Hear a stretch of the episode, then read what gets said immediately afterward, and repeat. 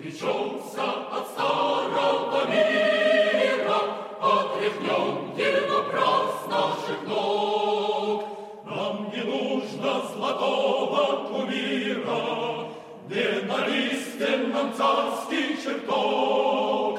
Царю нужны для войска солдаты, подавайте ему сыновей. Царю нужны дворцы и палаты,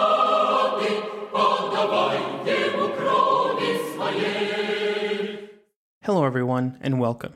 The History of the Great War, episode 125.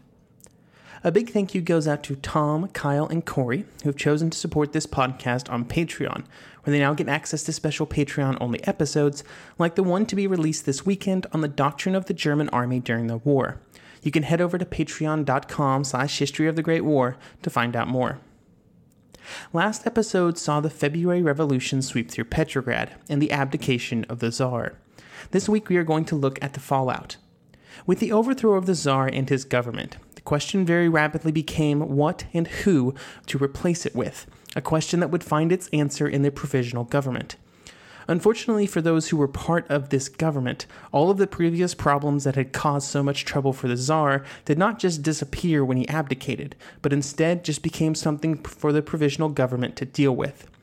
The new government had to decide if they were going to obey or ignore the international agreements made by the Tsar, the most important of which was the alliance with Britain and France. They also had to find a way to deal with the rise of anti war sentiments among Ru- Russian citizens if they chose to stay in the war. Finally, and most importantly, they had to figure out how to deal with all the domestic issues that had started the revolution in the first place. All of that will be discussed today before we close out by looking at the reaction of the other countries in the war, both Russia's allies and enemies. In early March 1917, it was completely possible for the more radical socialist groups within Russia to take control of the government. Last time we talked about how they did not want to do that, though, and I think I should dive into some more details since there's going to be so much discussion about the government that followed them in this episode. Two of the largest groups within the revolutionary movement were the Mensheviks and the Social Revolutionaries, or SRs for short. Both of these groups played a role in organizing and maintaining the Petrograd Soviet. A key belief of these groups, and one that would drive many of their decisions, was a belief that Russia was simply not ready for a full on socialist revolution. They believed that most of the country was simply too backward to be able to achieve such a society. This belief went all the way back to Marx and the French Revolution, both of which were huge influences and inspirations for the Russian socialists. Marx believed that a society had to go through several stages before reaching a socialist utopia, and one of these states was a bourgeois revolution. However, instead of going through this type of revolution in 1917, the Russian proletariat led the events of February 1917. Both the Mensheviks and SRs believed that this was not the correct moment for such a revolution. They also knew that during the French Revolution, there had been many issues with the transition from monarchy to republicanism, and they were concerned that something like the French Reign of Terror could happen in Russia as well. Both of these facts made them hesitant to truly assert control. This would be true in, March 1917, and it would still be true in October. Another problem, and this is something that can be very common in these type of upheavals, the socialists always had always been the opposition, often very hostile to the Russian government. Now things had changed. Instead of being a group relegated to the more extreme corners of Russian politics, they were now in control. Instead of railing against an unjust government, they now found themselves to be the leaders. They had become the man. And now they had to make real decisions and try to enact real change. This was very different than before, where they could just complain without any real possibility to do anything, and their inexperience in large scale political leadership began to show. This would never really be something that the Mensheviks and SRs would solve, but later socialist groups would. Even during the Civil War, they would, which would soon be on upon them, the lack of experience and their idealism and general naivety meant that the socialists would always play, have issues when dealing with more ruthless uh, socialist groups like the Bolsheviks. Even though the Soviet was not willing to take control of the country, they were still able to use their position of power to get some of what they wanted. When the provisional government was created, it can only gain the support of the Petrograd Soviet under some conditions. There were several of them, and some of them were quite big.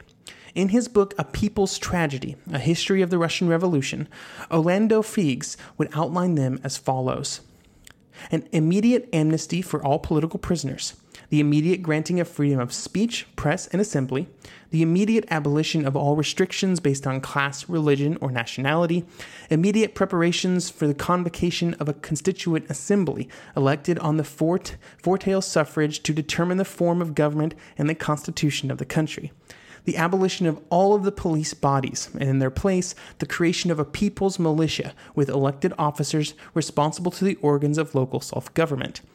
Elections to these organs on the four-tail suffrage. A guarantee that the military units having taken part in the revolution would never be disarmed nor sent to the front. This one would be important. Remember that one. And then recognition of full civil rights for the soldiers off duty. The provisional government had to agree to those demands if they wanted to have the support of the Soviet, and while they did agree to them, they did not exactly feel comfortable about all of them or the position that they were in in general. Their biggest concern was both a perceived and very real lack of mandate from the people for them to be in charge. They had never really been elected or put in the position of power on purpose, they just sort of lucked into it due to the actions of others. The solution to this was very clear. They could call for a very quick election under the new democratic rules. However, this was not seen as the best path. The entire country was in chaos, and it was likely that any government elected out of it would also be in similar chaos. Therefore, the provisional government believed that it should be very cautious with that whole voting thing, and they needed very detailed and very specific legal preparations before calling for an election.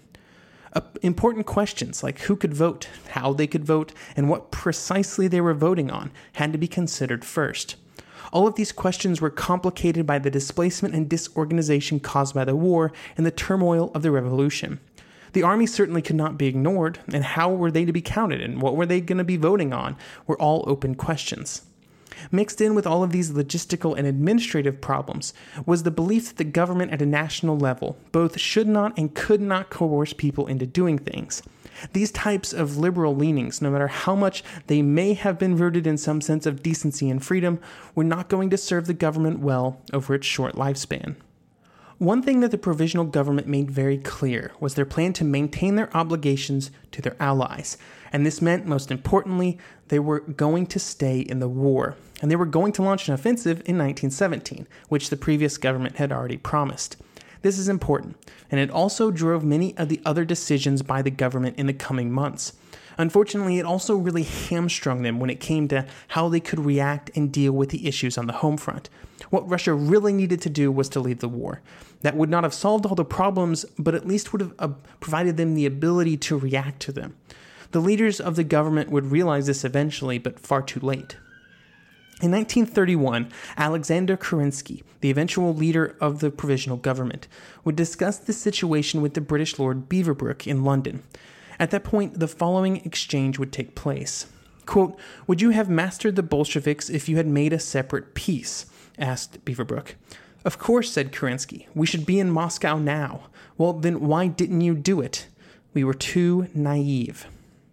With how important the war was to the situation at hand, let's take a moment to look at the opinions on the war of various groups within Russia. For normal people in the towns and countryside, whatever enthusiasm they had for the war was rapidly evaporating. While the economic issues were often different in the countryside when compared to the cities, they were still there. Even after the revolution, which was presented as a patriotic act to increase Russia's war effort, those in the countryside never really came back on board. In the city, the groups outside of the government, like the Socialists and the Soviets, were also trying to figure out where they stood on the war. This was especially important for the executive committee of the Petrograd Soviet, given how much sway they had over the provisional government. Many within the socialist groups in Russia saw the war as just proof that capitalism was broken and that socialism was the only way forward. But this did not prevent them from seeing that Russia might not be able to easily exit the war. This policy was also taken up by the moderate socialist groups, and therefore on April 11th, the All Russian Conference of Soviets would vote to continue their support for the war with two very important caveats. First, they wanted a revision to Russian war aims. Instead of trying to capture new territories like, say, Constantinople, Russia would now pursue a goal of ending the war without annexations or indemnities. They also wanted to call on all the countries, but especially their allies, to join them in this call and to open negotiations as soon as possible. While these actions were occurring, the Russians would of course continue to defend themselves against aggression from their enemies. These declarations were sent to the Entente in late April. The British, French, and the newly entered United States had no interest in agreeing to these terms. This is somewhat interesting when you consider the constant calls by Woodrow Wilson in the years before 1917 for a peace without victory, or a peace without annexations or indemnities. The United States had moved away from this stance for reasons that we will discuss in a few months when discussing the entry of that country into the war. On the German side, they also were not at all interested in peace without annexations, at least not yet. With nobody else receptive to the Soviet method of making peace, they fell back on their other position of keeping the armies in the field to defend the country. There was still hope that there would be public outcries supporting peace, especially from the socialist parties all over Europe. However, in almost every other country, the socialist parties had bought into the war just as much as their non socialist countrymen, and the Russians would never really grasp how little of a chance there was for socialist revolutions in other countries in 1917. The only country that would really come close was Germany, and that only in late 1918 when the situation had truly fallen apart. So, just to summarize, the normal Russian citizen was continuing to support the war less and less, but the Soviets and the provisional government did support it. These, this points to a serious disconnect between the provisional government, the Soviets, and the people as a whole. The government seemed to believe that they had far more support, both at home and at the front, than they really had, and disconnects between the government and the people in a time of war never end well. The war, in and of itself, was not the biggest problem for the new government. No, that award goes to the domestic problems from before the revolution, which we discussed in episode 123, and those would begin creeping in during the spring and summer of 1917. So far, we have discussed a lot about the events in Petrograd and the cities during the revolution. This is, after all, where it started. But now that the Tsar has been overthrown, the revolution moved to the countryside, where it had some different effects. The key source of friction in the countryside was between the landowners and the peasants. In Russia at this stage, there was still a system where peasants worked the land that was owned by either private landowners or government officials. Now, now that the government had changed, the peasants wanted this arrangement to change, and they saw the revolution as a way to break their traditional subservience to the landowners. Of course, the landowners were not a big fan of this the government took the position of defending the property rights of those landowners, but they ran into problems trying to actually enforce this support.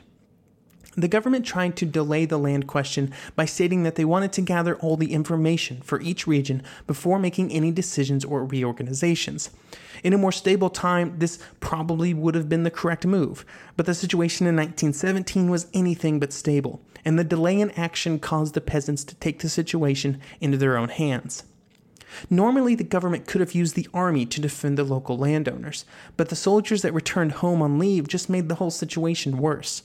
When peasant soldiers came home on leave, or when they just deserted and found their way home, they would often be the ones that would lead the other peasants in action against the landowners. In many instances, this caused violence, riots, and attempts to drive off the landowners or just flat out kill them. In the situation where this was successful, the peasants often created communes. When this transition was complete, the peasants often still did not fully support the government, who had not supported them in their demands for greater freedom. This friction would then put efforts to increase the food supply to cities on shaky ground. In those cities, a, small, a similar situation was happening in the factories. Once the Tsar was overthrown, the demands of the factory workers did not just disappear, and instead they began to increase. They did not just take a step or two up, no, they kept increasing and were quickly spiraling out of control. Eventually, the factory owners all banded together to resist, starting a string of strikes, lockouts, layoffs, and factory closures, with the result of putting thousands of workers out of work. This then caused the workers to once again band together to protect themselves, eventually leading to the formation of the Red Guards. These tensions, both in the cities and the countryside, was setting up for a war, not at the front, but in the rest of Russia. In the provisional government, one man would come to take control, and that man was Alexander Kerensky. He was a member of the Soviet and also a member of the provisional government, which was extremely rare. He was also a gifted orator, and his ability to sway his listeners to his side was a key point in his rise to power. Given his position and abilities, he quickly rose through the government, with his first stop being as Minister of War. During his stay as Minister of War, he would oversee the 1917 summer offensive, and he would also remove several members of high command. Once he became the leader of the government, he also led the charge for a lengthy list of reforms to Russian society. Freedom of assembly, press, speech, religion, removal of discriminations based on race and gender were all on his list of accomplishments.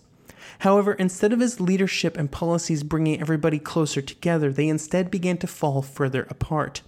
In the new government, there were multiple factions. Those on the political right came to be unified under the cadets.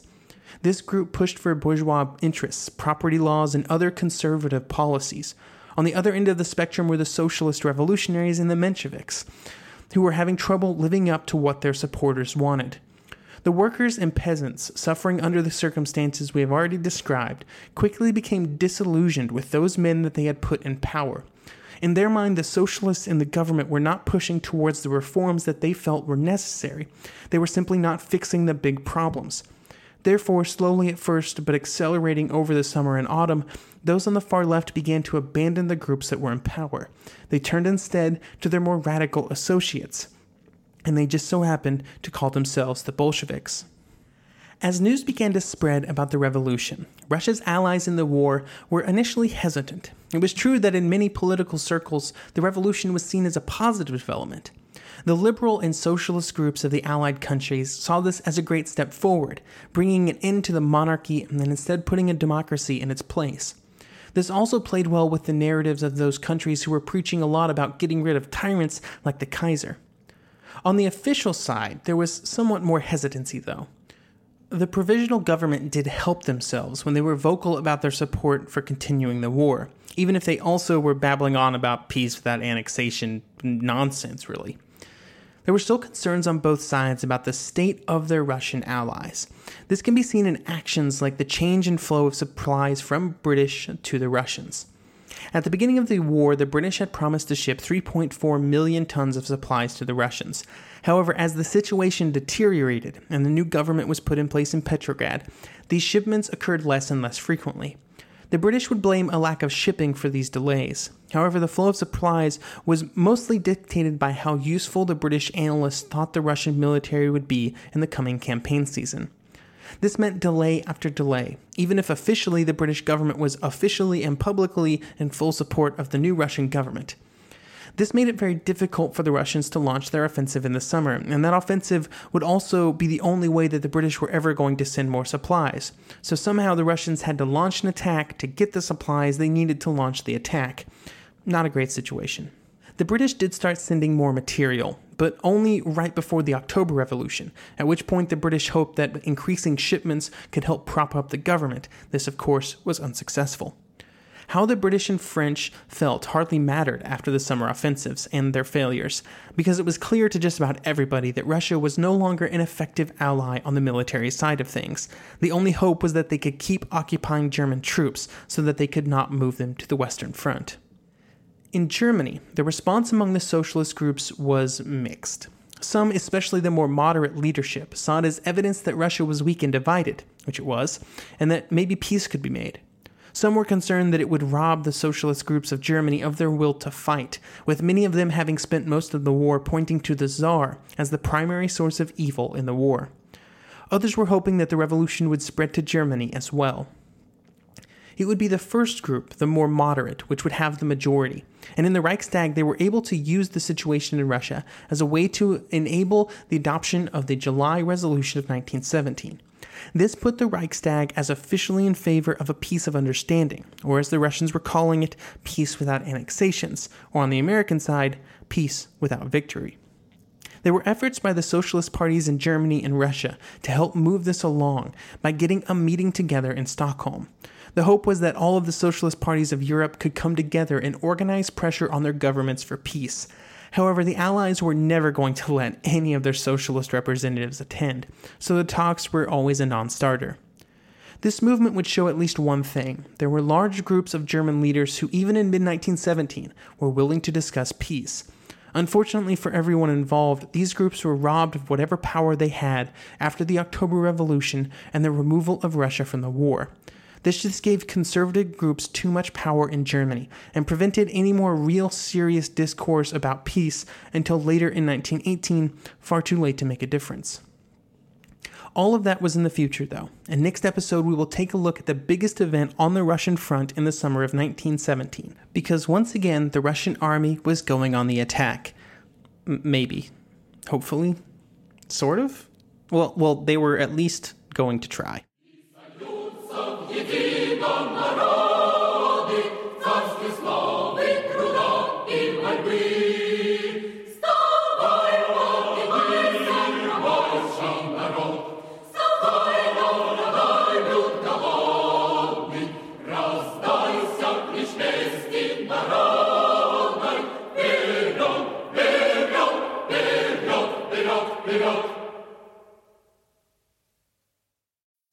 is Carl on his motorcycle. Let's ride till we run out of gas! And this is Carl off his motorcycle. Balsa wood is very different than teak. People confuse the two. On his motorcycle. Hey! Check out that view! Off his motorcycle. Let's do puzzles in the break room. On. Look at all that open road! Off. Look how long my fingernails are getting.